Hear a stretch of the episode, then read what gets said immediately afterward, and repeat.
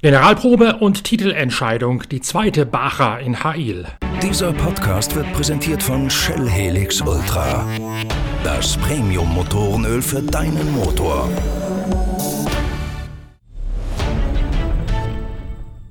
Heute sind wir den ersten Tag der zweiten Heilbacher gefahren, die erste Sonderprüfung. Die längste des ganzen Events mit 200, 300 schon, 310 Kilometern.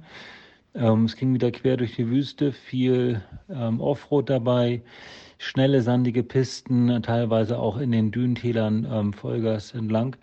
Ähm, war ein tricky, tricky Tag. Dirk von Zitzewitz meldet sich direkt aus der Wüste, aus einem kleinen Dörfchen in der Nähe der saudi-arabischen Stadt Hail, denn dort finden heute und morgen die letzten beiden Etappen der Marathonsaison 2020 statt. Die Bacher Hail 2 im nördlichen zentrale Saudi-Arabien. Hier fällt einerseits die Titelentscheidung um den Marathon-Weltcup bzw. den Bacher-Weltcup, also die kurze Version davon, und andererseits ist es die große, große Generalprobe für die Rallye Dakar, die teilweise auf dem gleichen Geläuf hier rund um Hail stattfindet, wie diese beiden Zweitagesveranstaltungen von Freitag und Samstag einer und Dienstag und Mittwoch andererseits. Der Weg heute über 311,57 gezeitete Kilometer führt nordöstlich von Ha'il, zunächst auf einer großen Schleife durch die Anna-Food-Wüste und dann nach Bakwa, eines der kleinsten Dörfer im Regierungsbezirk Ha'il in der weiten offenen Wüste. Teilweise geht es aber auch schon rein in schroffe Gebirgszüge mit Schotterpisten, vergleichbar dem Hadja-Gebirge, das ihr in der aktuellen Ausgabe Ausgabe der Zeitschrift Pitwalk kennengelernt habt. Da ist ja eine große Reisegeschichte drin zum Thema Dubai. Und diese Reisegeschichte fängt nicht nur das 24-Stunden-Rennen von Dubai auf, sondern auch die letzten Test- und Probefahrten der KTM-Motorradmannschaft, die nicht nur die dort zu findenden roten Dünen von Dubai genutzt haben, sondern phasenweise auch ins Hadja-Gebirge, an die Ausläufer dieses schroffen Gebirgszuges aus dem Oman kommend in Richtung des Persischen Golfs gefahren sind. Das Thema Rallye Dakar beschäftigt uns in der neuen Ausgabe der Zeitschrift Pitwalk aus der Motorradperspektive Perspektive, wo Toby Price und Matthias Walkner sich als echte Helden dieses ganz besonderen Motorsports herausarbeiten. Und ich habe auch schon in Vorbereitung einen großen Weihnachtspodcast, mehrfach Episoden in einem großen Talk mit Matthias Walkner und KTM-Legende Heinz Kinigartner zum Reiz der Rallye Dakar, zur ganz besonderen Faszination dieses Motorsports und als große Vorschau auf das Ereignis in Saudi-Arabien. Bevor es allerdings soweit ist, beschäftigen wir uns natürlich noch mit dem aktuellen Geschehen in der Wüste, denn dort hat Nasser Al-Attiyah nach seinem Sieg bei der ersten Bacher Hail plötzlich auch noch, wenn auch nur theoretische Titelchancen. Nasser Al-Attiyah muss jetzt allerdings die zweite Zweitagesveranstaltung, die zweite Bacher Hail, unbedingt gewinnen und dann müssen die beiden anderen Kontrahenten um den Titel der neue Tabellenführer Wladimir Vasiljev von X-Raid und der knapp dahinterliegende Al-Attiyah-Teamkollege Bernhard Tenbrinke im Toyota Hilux von den anderen Gaststartern, die das ja als Rallye Dakar Generalprobe nutzen, abgehängt werden. Bernhard Tenbrinke, der seine Tabellenführung gerade erst bei der letzten Bacher verloren hat, hat darauf reagiert. Gemeinsam mit dem Toyota-Team hat man die Aufhängung seines Hilux quasi auf links gedreht, um die Straßen- bzw. Wüstenlage des Allradlers komplett zu überarbeiten. Es hat am Montag einen Test gegeben zwischen den beiden Bachers und Ten Brinke, der Niederländer, zeigt sich seither äußerst zuversichtlich, dass er den Angriff von Wladimir Vasiljev und von Nasser Al-Attiyah doch noch abschmettern kann. Am heutigen Dienstag setzt sich aber ein anderer zunächst groß in Szene, nämlich nämlich Yazid al-Raji,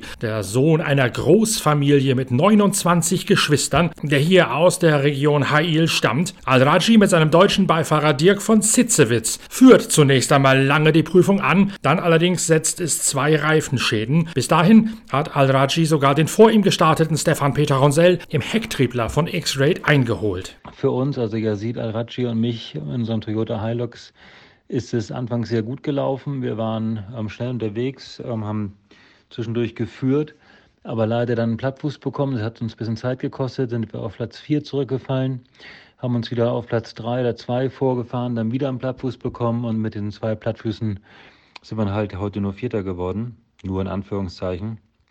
Aber alles in allem geht es vorwärts, geht in die richtige Richtung. Yazid hat einen tollen Rhythmus gefunden, der Hilux ist super gelaufen. Jetzt müssen wir nur noch das mit den Reifen in den Griff bekommen. Nicht nur Yazid Al-Raji hat einen Reifenschaden zu beklagen, auch Bernhard Tenbrinke, der Tabellenzweite. Nach gerade mal 45 Kilometern wird der von seinem eigenen Teamkollegen Nasser Al-Attiyah überholt, klemmt sich dann zunächst an ihn ran, versucht die Etappe gemeinsam mit ihm zu absolvieren. Kurz vor Schluss setzt es in einer schnellen Rechtskurve einen weiteren Reifenschaden für Bernhard Tenbrinke, sodass der wertvollen Boden verliert. Letztlich wird Tenbrinke mit seinen beiden Reifenschaden sogar nur Siebter hinter Kubab Schigonski mit dessen deutschem Beifahrer Timo Gottschalk. Ja, heute erste Prüfung äh, Heilbacher Nummer 2 und äh, sehr lange Prüfung, über 300 Kilometer. Wir hatten einen sehr guten Rhythmus, hatten ein gutes Gefühl im Auto, sind super durchgekommen. Ähm, einen Reifenschaden, leider, hat uns ein bisschen Zeit gekostet.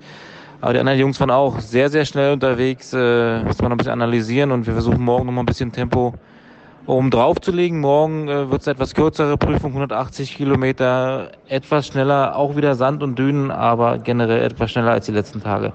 So, wir schauen mal, was wir morgen noch rausholen können und äh, sind äh, auf einem guten Weg, das Auto für die Dakar perfekt abzustimmen. Es ist schon auffällig, dass sich genau wie bei der Rallye Dakar im vergangenen Jahr diese Reifenschäden wieder häufen. Das zaubert auch Dirk von Zitzewitz, dem ostholsteinischen Beifahrer, tiefe Sorgenfurchen auf die Stirn. Äh, manche unserer Kollegen hatten auch Probleme mit Plattfüßen, äh, manche hatten ein, andere zwei, die Buggies hatten keine. Ähm, tja, wir haben so ein bisschen Probleme mit unserem BF Goodrich-Reifen. Das, die könnten haltbarer sein. Müssen wir mal gucken. Das da können wir wahrscheinlich nichts ändern. Also, es keine, keine neuen geben wird so schnell. Aber ähm, irgendwas müssen wir uns da einfallen lassen. Alles in allem ähm, eine spannende Etappe und soweit hier auch in Heil in Saudi-Arabien eine sehr gute Vorbereitung für uns auf die Dakar. Und im Januar zählt Also jetzt ist natürlich auch wichtig, hier den, den Speed zu bekommen und die Routine zu bekommen. Aber im Januar, da muss halt jeder Tag passen. Und dafür ist das hier ein sehr gutes Training und ich bin froh, dass wir hier sind. Die Buggies, die Mini-Buggies sind auch sehr gut gelaufen. Carlos hat heute gewonnen. Auch Nasser hatte im Plattfuß war ein Kopf-an-Kopf-Rennen. Denn auch Nasser Al-Attiyah kommt nur mit zwei Reifenschäden über die Distanz. Die beiden Wechsel kosten ihn, so wird er hinterher berichten, mehr als vier Minuten. Al-Attiyah führt bis zu dem zweiten Reifenschaden. Erst dann kann Carlos Sainz an ihm vorbeifahren. Der Dakar-Titelverteidiger im Hecktriebler von X-Raid gewinnt letztlich die Tageswertung mit zwei Minuten und 20 Sekunden Vorsprung auf Nasser Al-Attiyah. Und der rechnet ganz klar nach, hätte er die beiden Reifenschäden nicht gehabt, dann wäre Nasser Al-Attiyah jetzt schon wieder auf Platz 1 gelegen und dann würde es auch im Marathon-Weltcup noch richtig neue Spannung geben. Heute zwar einer der längsten Tage in der saudi-arabischen Wüste, aber auch am Mittwoch geht es noch einmal rund, weiß Dirk von Sitzewitz. Ähm, ich bin gespannt, wie es morgen nochmal wird. Morgen erwarten uns 180 Kilometer, auch nochmal feinstes Geläuf in der Wüste. Landschaftlich, glaube ich, auch ganz hübsch mit einigen Passagen im tiefen Sand, direkt an Bergen, Felsformationen vorbei. Wird bestimmt hübsche Bilder geben. Ähm, ich hoffe, dass wir uns nicht ablenken lassen von der Natur. Ja, und dann schauen wir mal, was da rauskommt und ob wir morgen auch nochmal gut durchkommen. Vielleicht mal ohne Probleme. Das wäre natürlich schön, wenn schöner Abschluss, aber das werden oder wünschen sich halt alle. Schauen wir mal. Mit der Entscheidung bei der Bacher Hail, dann auch mit einer kurzen Einschätzung, wie es Matthias Ekström bei seinem allerersten Aufgalopp in einem Side-by-Side -Side aus dem X-Ray-Team gegangen ist, werden wir uns am Mittwoch wieder melden. Bis dahin tschüss und viel Spaß mit der Lektüre der neuen Ausgabe unserer Zeitschrift Pitwalk. 180 Seiten Motorsportjournalismus vom Allerfeinsten warten da wieder auf euch. Ich freue mich drauf, bald mit euch das neue Heft zu lesen und mit euch die Entscheidung der Bacher Hail im nächsten Pitcast nachzuempfinden. Bis dahin tschüss, danke fürs Reinhören, euer Norbert 것인가?